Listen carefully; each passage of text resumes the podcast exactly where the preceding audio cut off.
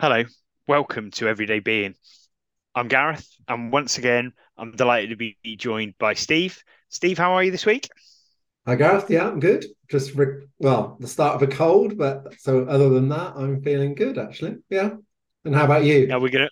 Yeah, I'm. I'm good. I'm good. Thank you. Since we last spoke, I've had another uh, birthday, um, uh, which was uh, lovely. Uh, I've also had an, a tenth wedding anniversary as well, so we've had some celebrations in this house since since we last spoke. Brilliant, very nice. Um, it is nice for prosperity that we're recording you with a cold as well, so uh, so we'll, we we can ever hear your your your nasally tones uh, as part of your your cold. So if Steve does sound a bit different, that's that's what he's got going on, and he's uh, he's fighting fighting that. Yeah, I apologise um, in advance. it's not about how you sound, Steve. It's about it's about what you're what you're bringing, uh, where you're coming from, and and the the stimulus that we bring. Um, thank you once again for taking the time for you and for allowing us into your world. We, as we always do, hope that you will enjoy this fifth episode of Everyday Being. Everyday being is attempting to bring to life how we're changing our understanding about how we live, how we think, how we feel in really simple, common, everyday ways that you can resonate with or can can create a bit of a stimulus.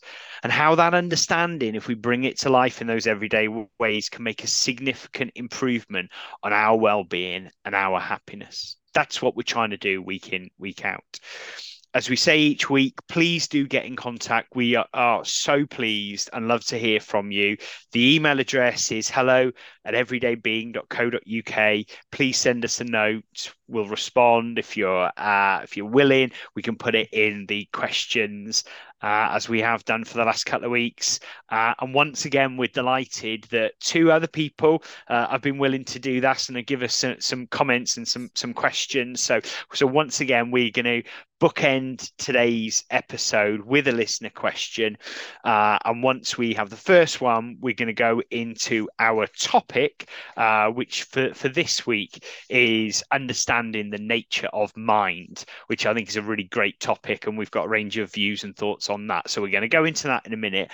But let's start off with our question. Uh, and our question is really simple. And it comes from Ellie, Ellie, thank you so much for getting in touch and for asking us a question. And she simply asks us, How do you know what to say? She said, it's, it's a question that baffles me when I listen to others. They sound so eloquent, and I always wonder how people will know what to say. So, Steve, how do you know what to say? it's such a good question, isn't it? Because I think there's so many people that would would recognize that challenge you know in different contexts different situations of having some sense of anxiety or uncertainty about uh, a situation that you're going into. And who hasn't had some thoughts about oh my god you know how what how, how am i going to come across? What are other people going to think of me? And so on. So I, I think it's a really a really common challenge actually. Um i mean just i guess a couple of thoughts from me would be that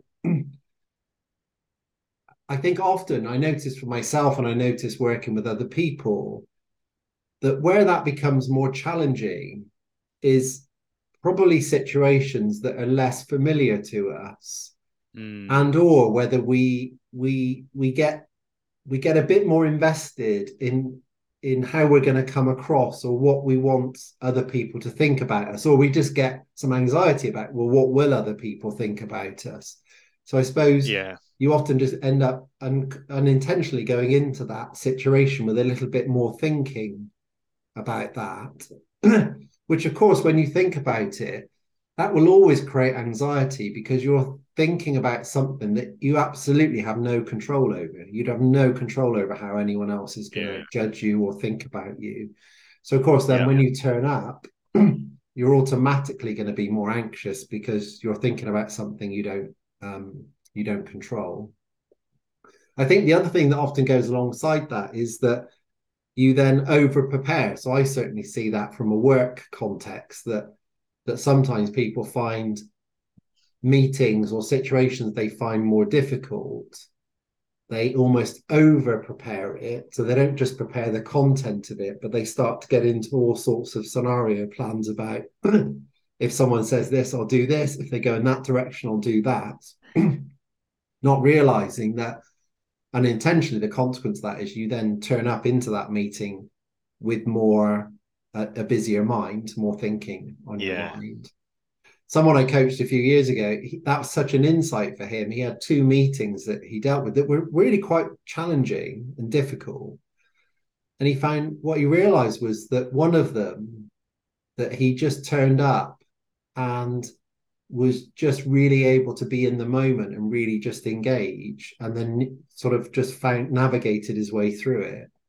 And the other meeting, he recognized that actually the more planning and thinking he did about it, the worse the meeting was. And he hadn't, he hadn't noticed yeah. that. and of course, the the worse it is, the more you think you should think about it. So I think that's a useful thing to keep in mind. And I suppose the other thing that just came to mind from that question was that the reality is that most of what we do or say is unconscious. So there's if you think about when you're just in the moment with people, and particularly when you're really relaxed, you know, if you're with a group of friends or you're with family and so on, it's not like in your mind you've got this this um this story all mapped out of what you're going to say and how you're going to say it and da da da. The reality is that when we're really sort of just present and we're sort of comfortable, we just the right thing to say or do just just comes to mind very naturally mm. and so i think the more we can just be present to those situations and trust the fact that the right words the right you know the right phrases and so on will sort of come to mind um that the more we get an experience of that actually happening um mm. and you know that often the more we think about those situations, the worse it gets. It's a bit like people that go red, you know, which obviously is out of conscious control. Sometimes the more they think about situations where they might go red and the anxiety that comes with it, of course, the more more it happens. Mm. So it's sort of one of those things that sometimes you have to see that it's a it's a it's almost like an undoing it's a backing away it's it's um, not overthinking things which allows us then to be more present and to be more engaged and then more trustful of the right thing to say or do will come out of that that being that, that sense of presence yeah yeah how about you does what what what what were your thoughts on that question Uh, it's such a rich question. I, yeah. I, I, love it so much. And you, you know, I'm, I'm, slightly thinking here we should have just had this for this week's podcast. Quite frankly, just just said actually let's just talk about this simple question because I, I think you could because already what you've talked about there about coming from the quiet mind about the sense of preparation, how that can cloud it.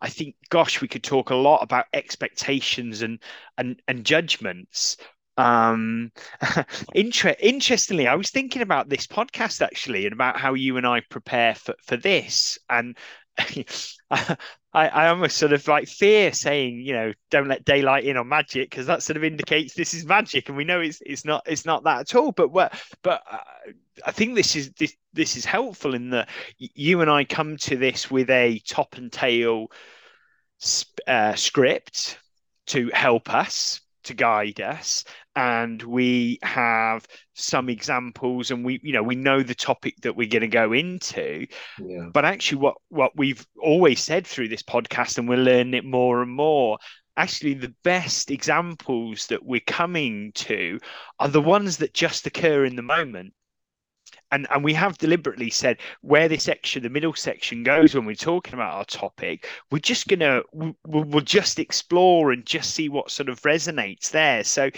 so to some extent, you know, we don't know what we're going to say.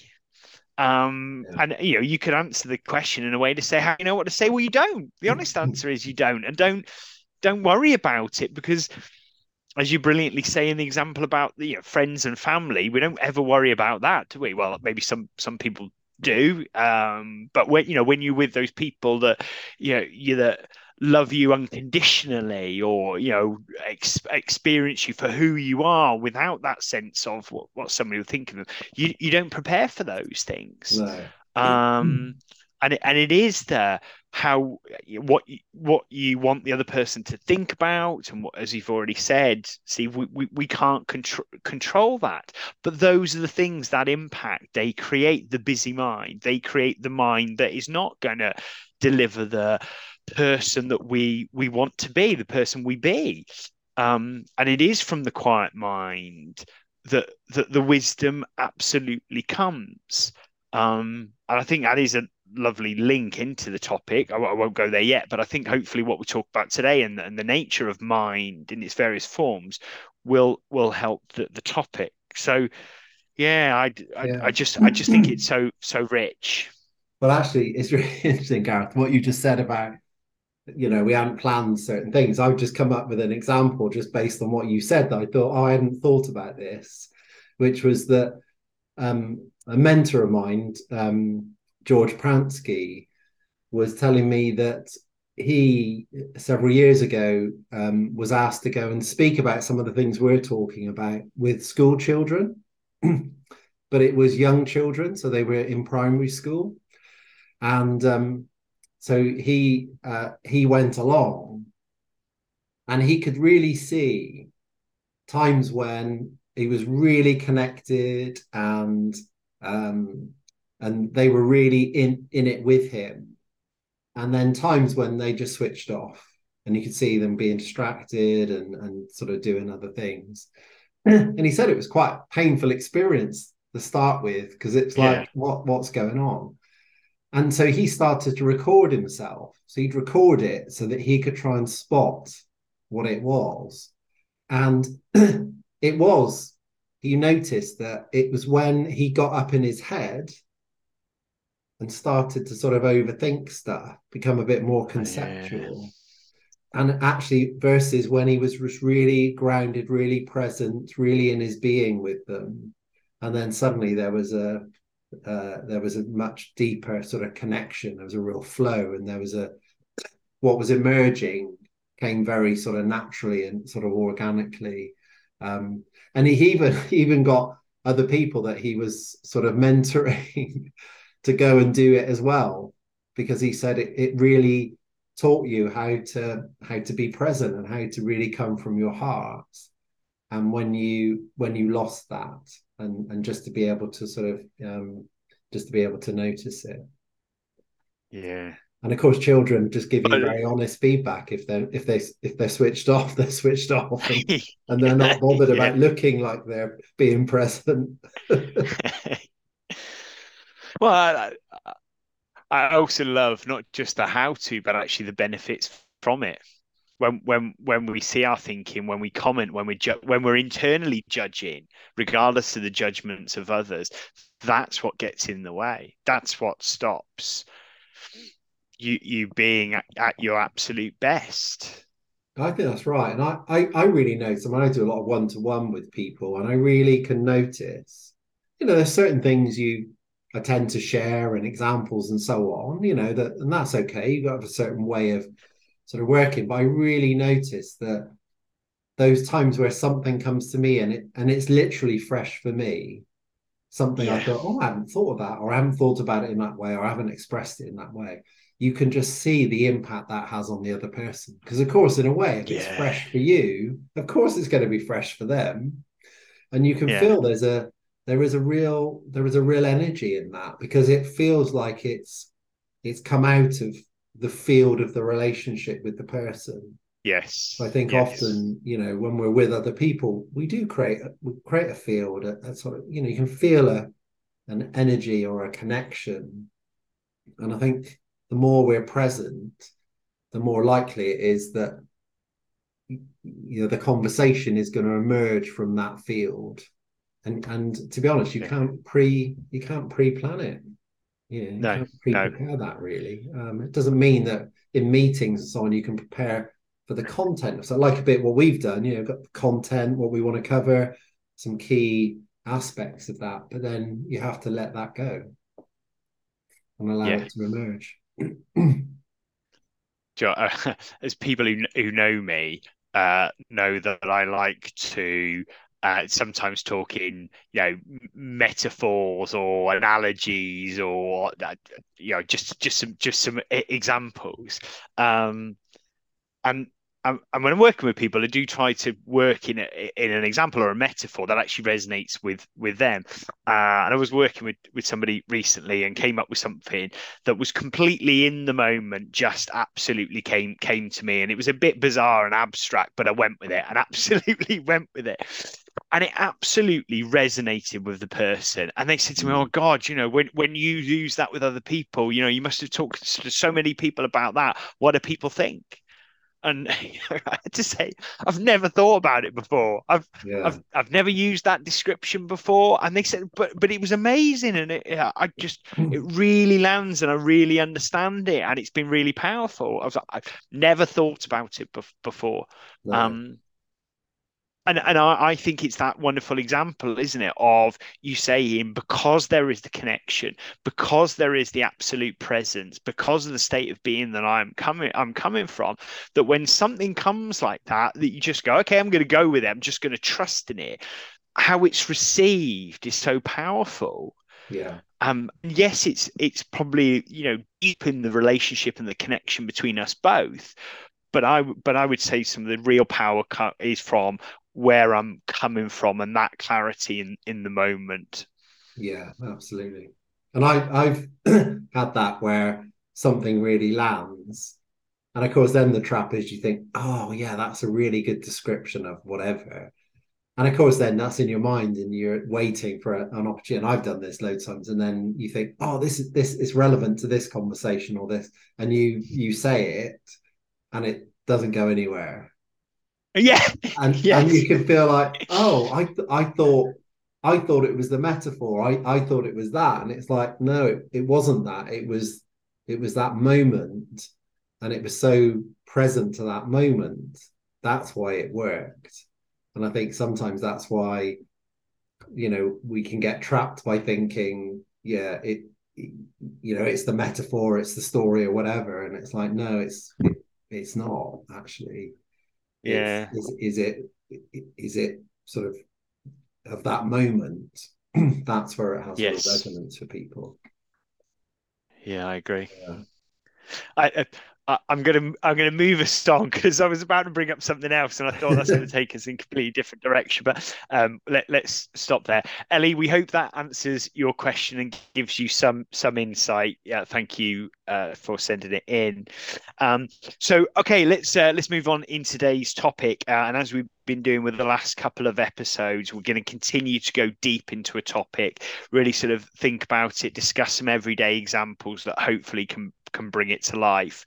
Um, and today's topic is understanding the nature of mind in our episode one in the over overview, we did sort of mention a couple of things here um, that you well, when we talk about and they may sound familiar. There are some themes from episode one that we're going to bring uh, bring to life again. Uh, we might even reference some uh, some thinking as well that we mentioned in episode uh, one as well. So uh, so some things might be might be uh, ringing a bell. Steve, kick us off. Yeah, so I suppose we've mentioned before. Um, I think we talked to one of the previous podcasts about the three principles, the sort of Sydney Banks um, realization and understanding, and he talked about mind, consciousness, and thought, and was saying that those three principles are what creates our experience. We've got um, that, that that in a way relevance to this is the mind is is the source of our experience. It's saying everything we experience, we experience in our mind. And I remember when I first sort of, you know, I suppose re- realized that really sort of connected to that. When you think of it, it's actually quite amazing that everything I'm experiencing is experienced in my mind. So even though it looks like I clearly, and I am living in a physical world, that actually everything about that experience is something that is occurring in my mind and yeah. it still blows my mind now, if I'm really honest, to to to, to sort of realize that even as we're having this conversation, it's a it's a it's an experience of my mind. It's a very personal, subjective experience. And sometimes we lose sight of that. I think we talked in one of the earlier episodes about inside out versus outside in. You know, that yeah. to see it's an inside out experience, that everything that we're experiencing is of our mind. And that's why the same circumstances affects people differently but also can even affect us differently from one day to the next. Because i suppose then the next part that's really helpful to see is well what is the mind? Um you, you know i'm not sure that we fully know what that is. I mean it occurs to i think i guess where what we're coming from is saying well ultimately the mind is the source of our experience and the currency of the mind is our thinking. So when when we're not thinking we're less we're less aware of our mind. We're just much more in the flow of our life much more in the flow of our experience. But the the only way that the mind can create an experience for us is sort of through our thinking and so there's a there's a sort of it's a very creative process that the thinking that we have and um, how that thinking plays out in our mind you know is the way that we then experience the external world mm. and i think that that then you sort of see that there's this direct relationship between our thinking and our sort of state of mind. So I, I guess, and we've mm. touched on that before, that when that the purpose of the mind in a way is to help us navigate in the world. So if you think about the mind, it's there to um, help us go about our day-to-day activities. So it's like I think we refer to it as a tool. It's a tool that we we we use for that purpose. And of course, we have a flow of thinking that just never stops in a way. You know, if you think about your mind, it's constantly, the thinking is constantly flowing. Even when we're asleep, you know, we're dreaming, so there's still thinking going on. Because I suppose if you think about the world out there is constantly evolving, constantly changing, then in a way, our thinking has to keep flowing to enable us to navigate that world. You know, why does why does our thinking keep moving and changing? Well, it helps us navigate in the world. Now, some of it we learn from experience, so we can use our previous thinking to help us, you know, do our daily activities. You know, we don't have to learn to drive the car anew every day. We've got our previous thinking about how to do that. So our memories are sort of are, are really helpful for that.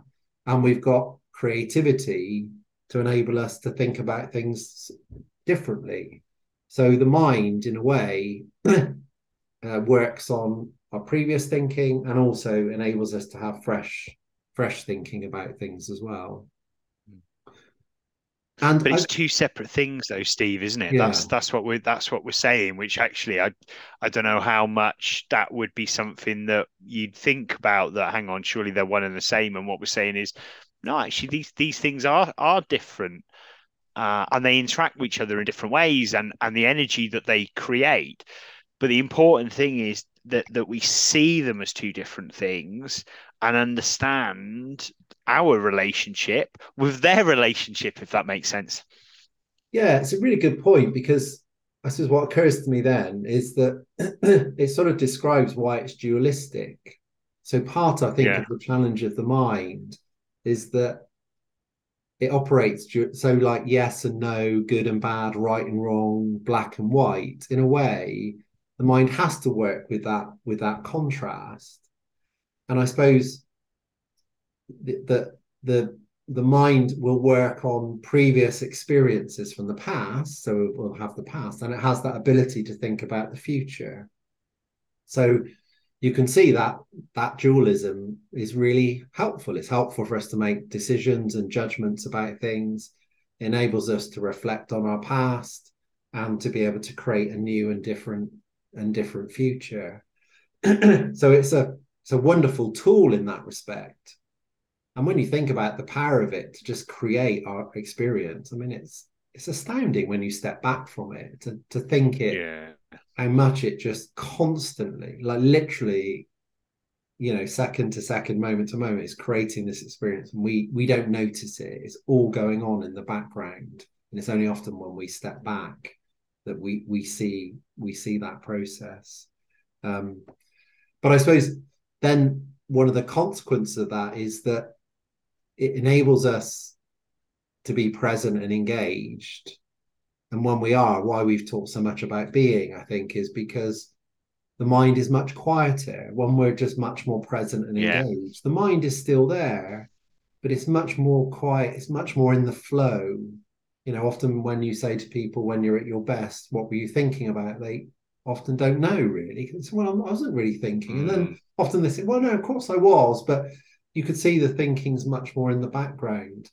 Versus, I think, when we struggle, you know, the link back to mental health, you know, when we're struggling, we're you you will always find that people will we we we always be spending more time thinking about what has happened or overthinking or worrying about the future.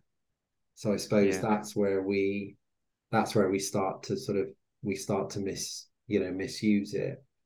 So I so I Yeah. think in a way the reason we talked about the nature of the mind is that we can try and put a lot of effort into managing our thinking, whereas and there are ways of doing that, and maybe we'll come on to those. But I think what's more important to understand is well, what's the nature of the mind? You know, the nature of the Mm. mind is that that you know it, it's it's created by our thinking, and therefore the way we relate to our thinking, the way we use our thinking, um, the way we tune into our state of mind is actually a really useful thing to to be able to do. So rather than get caught up in trying to manage the content of it all, it's saying if we've got a better understanding of the way it works, how it creates our experience, can we use it in a more effective way? And can we recognize, I suppose, when we misuse it, when we innocently misuse it, can we notice that and be able to sort of step back step back from that and allow the mind to clear Yeah. Yeah, easy, easier said than than done. Do you know, I had uh, I had experience this uh, this week. Um, uh, so um, in in the morning, uh, I have uh, a, a number of of either duties or routines that I need to do. Like, and I think this may resonate with many people, is that everything is almost planned within an inch of its life and a, and a minute, and every minute counts for counts for everything. So I I was up early and I'd exercised.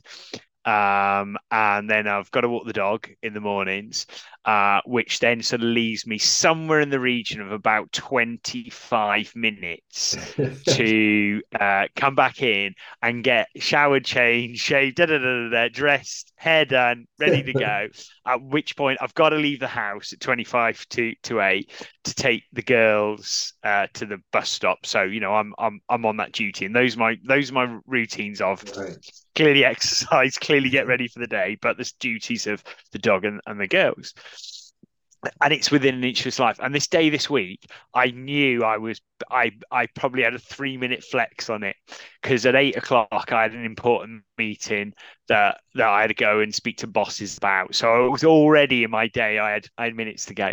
Uh, well, um, uh, we're in the middle of winter. You may I don't know when you're listening to this this podcast, but we're in the middle of the winter, uh, and we've had a real cold snap here in the UK, and it's caused carnage as as ever with extreme weather does in in the UK. We're just not set up to to do that. So it meant that the girls' bus was broken down and they'd been communicated that they they couldn't get in. Uh, and Katie's got commitment, so it's you know it, it, she she she rightly can't can't get involved, and so it, it's for me to do. So I was gonna have to take him to school. So it, you know, bearing in mind already the flex I've got, and in order to get to them to all the way to school and then back to that, I was I, I was like, I need to be out this door in nine minutes, and I'm I'm still in my exercise gear, and so my head immediately when I got this news of bus is broken down, you're going to get through. My head was kind of full of all the dynamics of can I get in there on time? Is there any other options? Who can help out? Can they help out? Can I get? I've got nine minutes. Why am I even stood here? I need to get in the shower. I've got thirty seconds to do. What about my hair? I need to do my hair. Yeah, and all these things flying through my mind. Mind super busy, and I'm running around, dashing around because I need to get out of the door, and I'm sort of like going through everything. Um, and then I jump in the car I realize it's icy and I need to do the de-icer thing, and I run into the garage and I go and get de and there's no de-icer, and, da, da, da, and then I'm like, right, okay, I go in Katie's car, so I jump into another mm. car, and, yeah, and like my mind is all over the shop, and every minute I can see this going, and I've text people then to say I'm going to be late, I'm really apologising, and of course I'm in my head because it was an important meeting, and should I've sorted something else out, and what will people think, and all those all those expectations. So was, my mind was super busy about everything. anyway, and what felt like an eternity, but probably this whole thing has only lasted for probably six, 16 minutes in total at, at, this point, from the point of being told that yeah the bus isn't coming. I get in the car and I start the seven minute journey from my house to where the bus stop is. And so we're we're in process then. There's nothing more I need to think about. We, we we are we're on executing the plan of how I'm getting somewhere. Mm-hmm. And I can't remember the exact moment it happened, but I certainly wasn't thinking and wasn't trying to solve the problem and wasn't thinking about all those different consequences. And just an idea popped in my head of you could go to work, you could order a taxi now, and the taxi could take the girls into school from your work because it's still in the, it's in the in the same town. We live live near Peterborough, uh, the girls, uh, long long story, but got taxis when the buses weren't working previously. So there's a bus, there's a taxi company that knew them. They knew them. It's not. It sounds all very very posh. I was getting them to yeah. a taxi. Does that sound posh? I don't know. I'm worried about the judgment of it. Um, um, and, and, and so got got that got so um, Florence ordered the, ordered the taxi. We went to my workplace. The taxi came, and I was in the meeting a few minutes late, hair undone, which is a disaster for those people that know me and know how, how uh, my hair is that important to me. Um, but but all in all, five only five minutes late. Um, so just that absolute carnage of mornings and kids and commitments and mm. work and all those things. But but what why why is the thing interesting? I think for me is that you know when I was just stuck in all those different things, I wasn't you know there was no kind of quality of of thinking. And at the moment that I stopped doing thinking, mind allowed wisdom to come to me and to solve the problem and just come in my head and was like, okay, this this is what we do. And I, wasn't I, I, wasn't conscious that I was doing that. I didn't try and set on myself or do anything like that. I was just absolutely being in the moment, not thinking, and the wisdom wisdom came to me. Yeah. Um, that's really good. I think that's just such a good example. I think I'm sure many people listening will recognize, you know, who hasn't had that, you know, where something goes against the plan, as it were, and the mind, the mind just goes into overload. I think because it looks like that's going to be the answer to the problem. And I suppose in a way, what you're describing is, and I suppose that's the thing that can then make it quite practical is that there's like a tipping point, I think, where the the the the sort of the amount of thinking you've got there's a tipping point where once you start to do more thinking it sort of lowers your state of mind. So that's i think one of sydney banks's great sort of understandings was that it's the thinking that creates your state of mind. So that's why there's a direct relationship between our thinking and our state of mind. You know when when we're in a really positive state of mind our thinking's lovely and open and quite creative and we're able to operate in the grey of things when we're in a low state of mind the low mood, our thinking is more black and white, it's more critical, it's more judgmental. There's, you know, there's just this direct sort of correlation. Um, and so I think to understand why and that relationship, you know, what you were describing, I think is a really good example. Then when you got in the car and you realize, well, there's nothing else to think about here, actually, once you then let go of your thinking, as soon as you let go of your thinking, you do create the conditions for your state of mind to shift and yeah. and it doesn't always mean i mean this is the trick of it it doesn't always mean that you'll get an answer or that you'll solve the situation that you're in but it provides you with a better opportunity to find a better answer because you're i think when our when our state of mind shifts we we're more open to fresh thinking, a fresh idea, fresh thought. When we're when we're in a low state of mind, what you really notice is people are just going over the same old things, and that's why they get stuck. Yeah, it's, it's like, well, the thinking you had before hasn't helped you, so just doing more of that probably is not going to help you. What you need is a fresh insight, a fresh perspective. And of course, if you think about the word insight, it's a sight from within. I mean, it's I mean it's in the in the, in the yeah, word itself. Yeah. You know that when your mind, like in the car there, where your mind's are just quieting down, you present the conditions for an insight. Oh, fresh idea. I could get to a taxi. Mm. So I think that's a lovely, that's a lovely everyday, sort of everyday example. And we've referenced this in previous examples, haven't we, about the the the the research around where where does insight and wisdom come from around comes from the shower in the morning or sleeping overnight and and both those things are around you you are not that is it is not in focus and by not being in focus wisdom and insight can come to you because the because the, the the mind is settled it has that conditions for for success yeah absolutely yeah, I mean, I think I mentioned the Einstein quote. You know, the intuitive mind is a wonderful gift. I think what he was talking about was that the rational mind is is really useful. It's a really useful servant, but the true master, the true source of breakthroughs and creativity, is more the intuitive mind. And it and it's in a way, it's quite helpful, I think, not to see them as one's good and one's bad, they say no our, our personal thinking if you want to use that way of describing it of all our previous experiences and our the way we've developed our intellect is really useful. There's so much of life that we're applying that to but it, you don't want that to be running the show really. Our being which is just our ability to be more present means that we have access to that personal mind that personal thinking and we we take yeah. it and leave it as appropriate. But we also have access to a, a, different flow, which is more of that sort of intuitive flow, that sort of, you know, almost I think of it as our like our life force. You know, that's our connection to the the energy of life or the intelligence of life, and that's the bit that provides us with with fresh and new thinking. Um, mm. And I suppose for human beings, you know, it's it's when you step back, it's really obvious that we have that because, you know, we're not still living in caves. You know, we we've our ability to think differently, our ability to create, you know, is a fundamental aspect of our nature. I mean, in a way, you know, the yeah. nature of life is to create.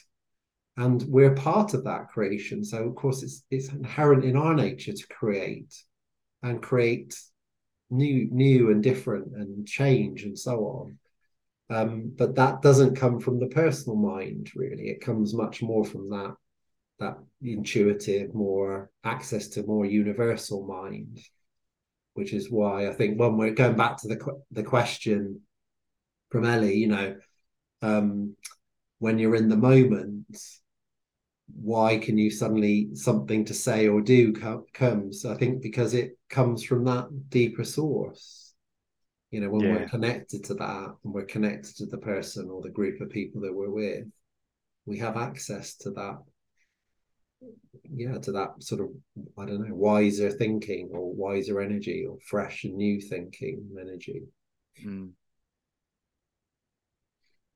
I'm totally out of my depth on on this, but it, what what almost came to mind was sort of the Archimedes and and um, Isaac Newton of of how how does insight and wisdom come in the bath, or how does it come from sitting under the tree and the apple falling on their head? I, I you know maybe maybe those things aren't even true through sort of history and they're all revisionist, but you know actually there, there's some neat examples of the insight came to them when they weren't when they weren't thinking about it when the mind was quiet and it's and look what we're not advocating is we all walk around not thinking that's that's not not what we're saying at all and equally yeah, we're not promising that actually, if you just go, well, I'm, I've got a quiet mind, where's the wisdom come? We're not, we're not saying that would will will happen.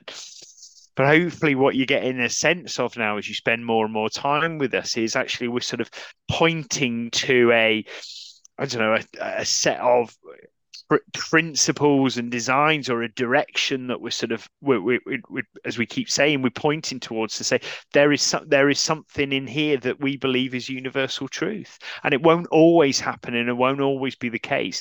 But actually by under by applying the understanding we believe that actually the just the greater impact that it will have on you and the people around you and the happiness that you have and the, your own well-being there'll just be a significant positive shift. Yeah, I and I think just to pick up on something you said is is I think it's really important to recognize you, you can't not think. so uh, you know, and I, I I think I think where some of the I think somewhere some of the approaches around mental health, for example, go wrong is it's it's trying to control thinking um, I suppose what we're saying is look, there are some aspects of that that you can do. Maybe we'll sort of come on to that when we talk a bit more about the implications. But we're sort of saying, actually, if you understand that there's a flow to thinking and you understand how thinking and mind creates your experience, then you start to realize, well, I have no control over that. I have no control of what thought comes into my mind or the feelings and the emotions that that come from that. I've not seen anything or read anything where anyone is saying that. Even people that have had very powerful, enlightening experiences will often say the mind went switched off, their personal mind switched off, but it's often only for seconds before it it sort of kicks back in. Yeah. And they're not saying that they they don't have their personal thinking. They're saying no, no, they they just have a different relationship to it. And I think that's really important to understand because I think I meet so many people that feel like they should control their thinking, they should control their yeah, feelings, yeah. they should control their emotions. And it's like it's just such a hard, such a hard thing to do. I think it's why, you know, I don't think you can find peace of mind in the mind. I think you find peace of mind in being, that the more yes, we come back to our being, the mind takes its lead almost from that. And so the mind does start to change. But but it I it often comes from when you accept the mind, you accept your thinking, feelings, and emotions for what they are, you don't resist them.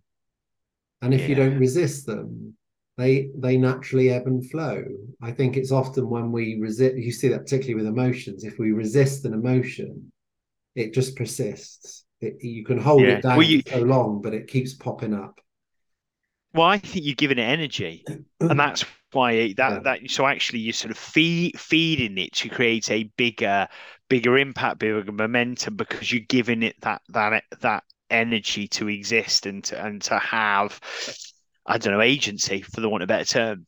Um, yeah. I, I always remember some of our early conversations when you were, t- you know, introducing to me to, to many of the things we're talking about.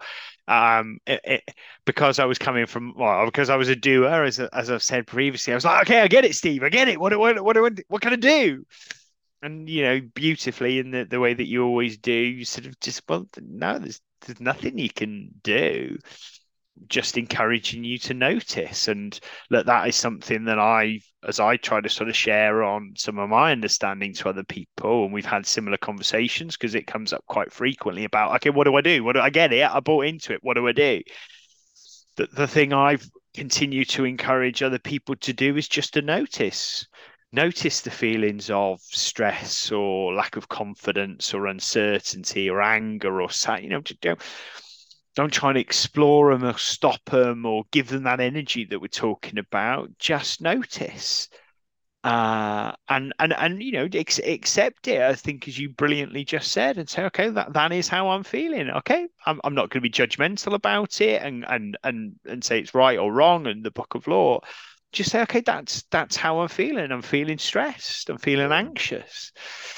And and look, we, we don't promise that just by doing that, that's some sort of panacea or something that it is going to be. Um, no, we're not. We're not saying it's a cure all. What we're saying is that actually by noticing it, by not feeding that energy, the impact that it has in terms of how deep that anger or sadness or rage goes or how long that emotions or thinking stays around for will be will be less less deep or or, or shorter in in time so you know one of the things one of the easy simple easy one of the simple pragmatic things that we just encourage you to do as you as you think about what what does this podcast mean for me what what's resonating we'd encourage you just to notice notice your thinking and not apply that energy and not be judgmental about it, but just see it for what it is and see that. The, the, uh, uh, as we've said today about this difference between our thinking and our state of mind. Yeah. Yeah. And I think just to add to that, because I think sometimes, like, you know, you mentioned be a doer, sometimes people think, oh my God, you're just telling me to I don't know, you know, sit on my cushion all day or whatever. You know, it feels like yeah, yeah. to be really passive. Um, that's often a, a, sort of a fear for people, and and sometimes there is a value in giving yourself yeah. a break. So I think for for many people there is a value in that, but actually, that that when when someone experiences burnout where they literally have to take a break for for, for often for a significant period of time what we're saying is actually, if you're more you're more understanding of your experience, you're navigating your experience more effectively, then you don't need those you don't need those big breaks. Um, but also that that when you settle into that and there's often a little bit of an adjustment as people sort of come to terms with it a little bit and they explore it from their own perspective.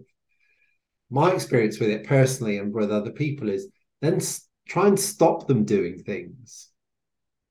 Because I think the nature of human beings, as I've mentioned before, I think is about creation.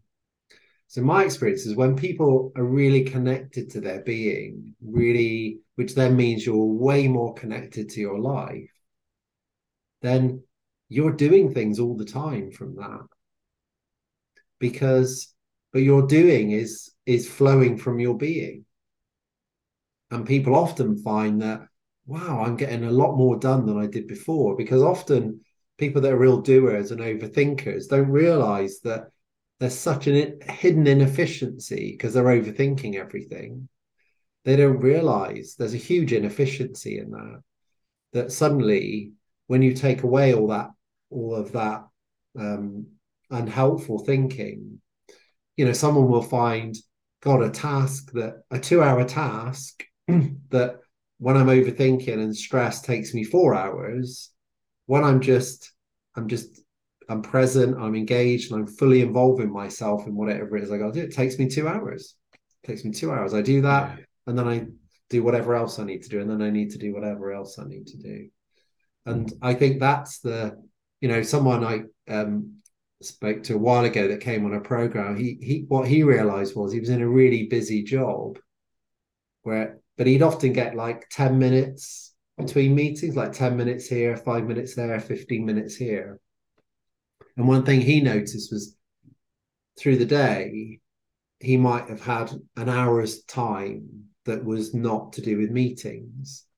But what he noticed was that because his mind was so busy, he'd think, "Oh, I got ten minutes. What shall I do?" And then he he he said, "I'd start one thing, and then I switched to another thing, and then I switched to something else." Yeah, yeah. And he said, "I come back to yeah. my computer and all these." He said, "Sometimes like 15 emails all open, partly sort of answered, you know, but not finished. And he said, of course, then your heads, you have to get your head back into each one of them again.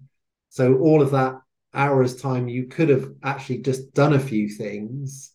You've not, you frittered it away with your thinking scattering. And then you're left yeah. with having to do it at the end of the day again. So it, it, he he really saw that his mind was really creating his feeling of overwhelm. It wasn't a busy yeah, job, yeah. but the overwhelming stuff just meant that he was overthinking things and then not taking opportunities to do what he needed to do. Yeah. So, you know, I could have finished, I could have answered 10 emails, you know, and then had five to do at the end of the day rather than I've now yeah. got 15 to do. It's like, you know. it was almost as if his um, computer screen was almost like a, a mirror image of, of, his mind, this sort of scattered approach, wasn't it, of half done jobs and started things and moved off and and dis- distraction. I always I always sort of wonder about. Do you ever sort of see this in sort of like work when somebody sort of open put, starts presenting and they've got about a thousand documents or links to stuff on that sort of homepage? I was going, what? Gosh, what the heck does that say about a person? Honestly, I I like my my mother-in-law years ago was in hospital for quite a long period of time and um, used to sort of go in there regularly to to see her and, and what always struck me was how how much paperwork there was everywhere um, yeah. and also just how many um, posters and notices about doing this or not doing that and da da da da and and it, I honestly I used to go in there and feel I felt overwhelmed by that. Yeah. And I thought, God, if I was working in that environment, what must that be like? Um, and you know, I think I could see that play out in some of the the interactions I had with people. So, so I think sometimes, you know, our our environment is a is a mirror of our mind. So I think often mm. people feel I have this a lot with people I work with. You know, they'll they'll say, "Yeah, I've just got I, am overwhelmed because I've got so much too much to do."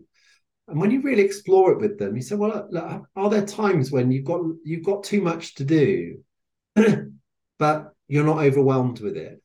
You're just making decisions, you're prioritizing, you know how to use your time." And my experience, particularly people at senior levels, they'll always have, "Yeah, oh God, yeah." There's there's times when I'm like on it, you know, just on it you know, just able to just know what to do, when to do it, what to drop, and all the rest of it. and it's really helpful because it it really points out that the feeling of overwhelm comes from the mind, not from the environment. And you know, like your example earlier, when you've got so much thinking on, you feel overwhelmed with it. Or oh, I don't know what to do. Or how am I going to do this? You start to panic, and it it's the mind that's that that's creating that. So it doesn't mean that there's sometimes people have got a lot to do and they've got, you know, some people have got too much to do, but it's really saying, well, but you want a clear state of mind to be able to make the right choices about what you're gonna what you're gonna do. Yeah. And I think that's the that's the key actually. Someone I coached years ago, she she really got that. She said, Oh my God, there are moments where she said, I've literally got so much to do. There was just no sense in thinking about it. And she said, she had moments, she said, where my mind completely clears. And then she had, I crack on and do the first thing I need to do. And she said, I like, oh. you know, just like dealing with all this stuff. And she said, Is that what you're talking about? And I mm. said, Yes, absolutely. And she said, so, so I can have that. I said, Yeah, there's an opportunity to not get to that point, but to have that clarity of mind. If you've had it then when you literally know you've got so much to do, could you have that clarity of mind at other times that then um, helps you deal with a very busy life and a busy job? Yeah. Yeah that comment around um, clarity of mind uh, does link me on to our other listener question. So I'm gonna I'm gonna move on to, to that, Steve. If I may. So, um, as I said at the start, Mark got in touch with us last time round, and the, my terrible example, sorry, my really good example of me being a terrible cricketer, um, just mixing around where my objectives need to go, uh, resonated with him, and he, his question compares me to an elite cricketer. So, Mark, thank you very much for for that. I'm not sure that uh, I've ever been compared to that before, and equally, I'm not sure that's what you meant but certainly that's how I've interpreted it. Uh, so he said to us, having listened to podcast four this morning, I was reflecting on the idea of elite cricketers playing every ball on its merits. So the notion of being in the moment. But also thinking about their role in the broader strategy. And I imagine there are specific techniques they deploy to enable them to get back to the moment.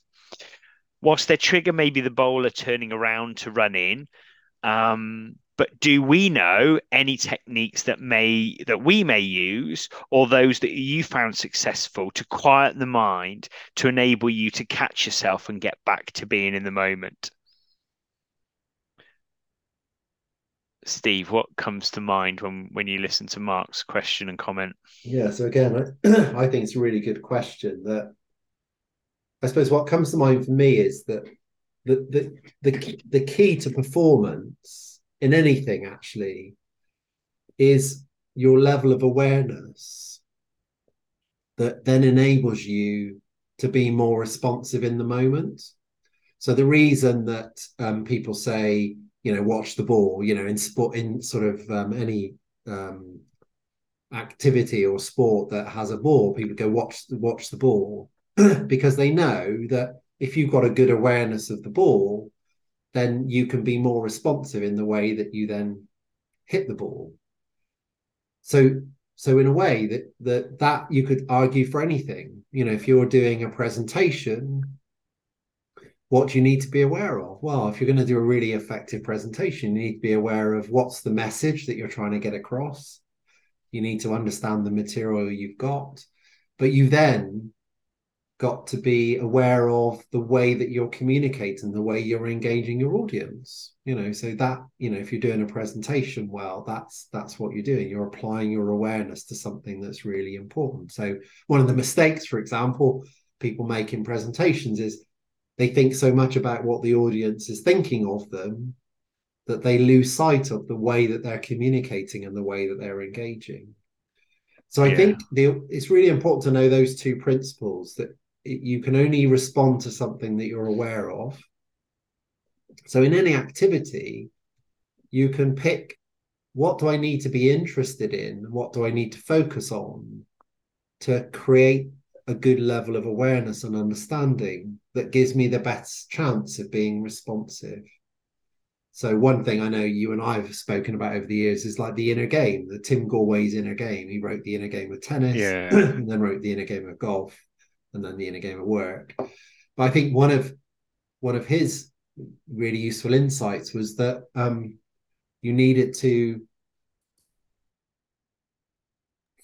Sorry, just had to mute for for a sneeze. Yeah. um, I was wondering if I needed to feel. and then there's a pause there. Um, that that what what he was really good, I think, what he articulated really well is saying you know, what what's a critical variable that you can pay attention to that gives you the best chance of developing your awareness. So, for example, even with the with with a, a sport that had ball, so he was tennis. He said often just telling people watch the ball is not enough. It's not interesting enough. So one of the things, because he said you know you tell people to watch the ball, and you can see that quite quickly they stop. So he used to get people noticing what ways the ball spin. Or if you're in tennis, he would say, notice when the ball bounces and then notice when you hit it. So you're you're you're getting an even closer awareness of something that's really relevant to that performance, which is your ability to know what the ball is doing and know what your racket's doing in in um you know in connection to that. So I think, you know, going back to Mark's question, I suspect that's what that's what they're doing is that they're using cues of things to watch for. I know in cricket, just from watching it on commentary, you know, they'll they'll often people watch it coming out of the hand, for example, so they can sort of see which way how the bowlers held the ball, or if it's a spinner, what what way they might be spinning it. and so I think in any activity, you could look at something if you say, Well, I want to be better at this then if you understand that, well, it's the awareness that's key. It's saying, well, what would be the things that you might want to pay attention to that give you the best chance of um, of being aware of something so that you can be more responsive to that. So, for example, yeah. when I've coached people, perhaps that have had feedback about having a very negative impact on people in the way that they engage with people and so on, often to do with their team. What you often find is that the individual that's struggling is is often very stressed and overthinking everything and often quite fearful. So sometimes they've just got a lot going on. And so they're dealing with things in a very transactional way um, and sometimes the feedback reinforces that because they're getting all this negative feedback and then they're they're trying to think about that as well and so sometimes the more feedback you give someone, the worse it gets because yeah you can't tell someone into awareness. You know, feedback is about creating awareness, and sometimes you give feedback and it creates it, but there's a fine line between sometimes feedback inadvertently closes the awareness down because the person gets more fearful or or judgmental about themselves. So quite often when I've had that with people, is sometimes just very gently getting them to just notice, you know, when people come into their office, just noticing how they show up. What do they look like? What how do they respond to the way that you're communicating to them? So because invariably when people are struggling, particularly in co- connection with other people, they're very closed down. They're in their own mental, they're in their own world, they're caught up in their own thinking and they're just not tuning in to the people around them. And so if you can get them to just notice, oh yeah, how are people turning up and do they look happy? Are they engaged? Are they interested in what you're saying? You know, all of those things, you can just gradually, just gently get them to notice that. And of course, I think one of the things that Tim Gallwey discovered, I think, which I think is really true, is that awareness is often curative, is the way he described it. So if you get people noticing the right things, their behavior changes naturally in line with that awareness. So suddenly, people that are more aware of the impact they're having on other people, for example, start to sort of naturally just change the way they communicate because mm the the the awareness leads to a change in response and that's what mm. he said about awareness is curative is because you start to that's what he found in his tennis coaching is people would start to improve without any instruction from him just by yeah, yeah. working with their awareness that was a massive insight for him when he was a coach because he thought coaching was all about instructing when he first started yes and he realized almost by accident that actually when he got people really working on their own awareness, he suddenly found people just, you know, playing really well without mm. without any instruction from him. So then he I think he learned that if he could just keep fine tuning their awareness, then that's what would create the conditions for their improved performance. Mm.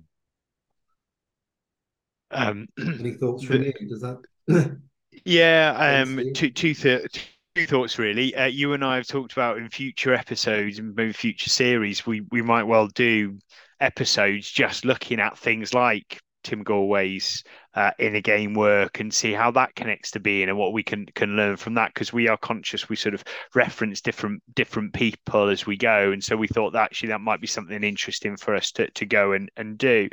Um so you know hopefully we'll talk more about it in future episodes. Um what I would say, just to sort of build on your um, uh, description of some of the things that Gallwey's talking about and the the focus on the ball, one of the key parts of what Gallwey is talking about is this non-judgmental nature. Uh, and equally, I think he, he doesn't particularly use, as far as I can recall, the sort of nature of mind. But he was talking about the sort of you notice the revolutions of a tennis ball um, and he and he what he encourages us to do is just to focus on that that sort of sh- interesting shape that a tennis ball has and how it how it revolves. Not to say because I need to do something about it. He's he's not saying that. You know, actually, even in cricket, to some extent, what we're not saying is watch the hand because you need to go. Okay, well, therefore, I'm going to do that. We're not saying that at all. What we're saying is it is something that you can use as a a technique to allow you to quiet the mind to put it back in. Because one of the brilliant things that mm-hmm. Gallwey talks about is that it does not need that your thinking, your conscious mind, to tell the body what to do. The, the the the the subconscious mind will send the right messages in at the highest form of of of elite sport, and even to some extent, even when you bring it down a sort of I know Sunday league every day, you know, me and you and you know in a tennis court.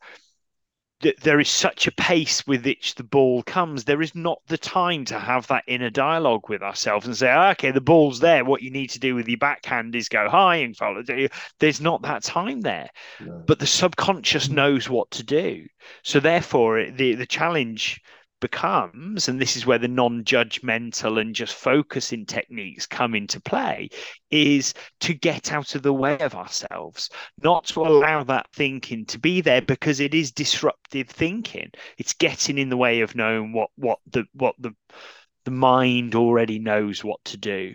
So mm. whatever technique we will apply and the, the, the revolutions as a focus is is a good way of doing that. People have talked about breath as well as things that we we we can do, but it's about staying in that non-judgmental and not saying, okay, because of this, therefore I should do that. We're not saying that. We're saying the focus in a non-judgmental way brings us back into our sense of being and being in the moment and enabling us to to deliver what what's required. Yeah, absolutely. And I think, you know, I know the cricket example, if you, you know, listening to the, the England cricket team now with Brendon McCullum and Ben Stokes, you know, you can really feel that's what them the message they're sending the players is look, we are not going to judge you for the way that you play. and so they're trying to get them to go back to like they used to play when you were a kid and go out there and express yourself yeah. and enjoy yourself.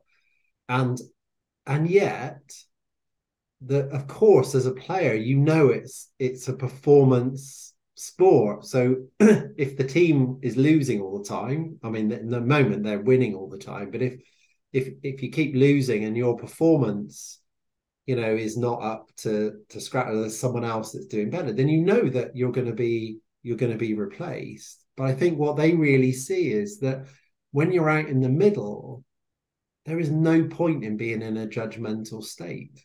That does nothing for you.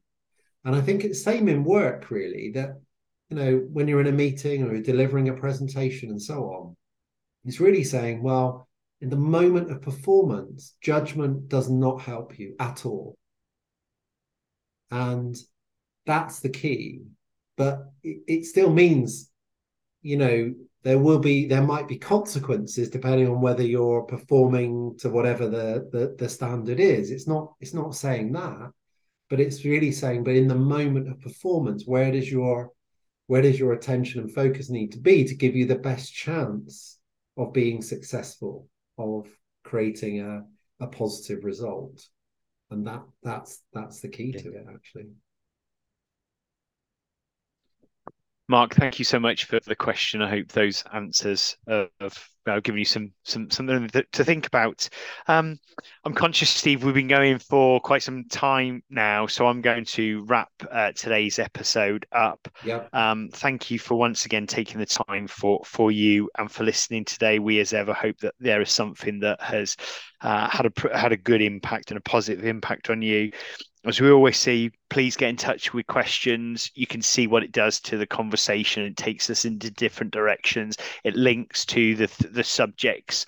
Hopefully, as you listen more, we're sort of building layer upon layer of your understanding and coming at things in a different way, which we hope helps. So it's really important. Please get in touch.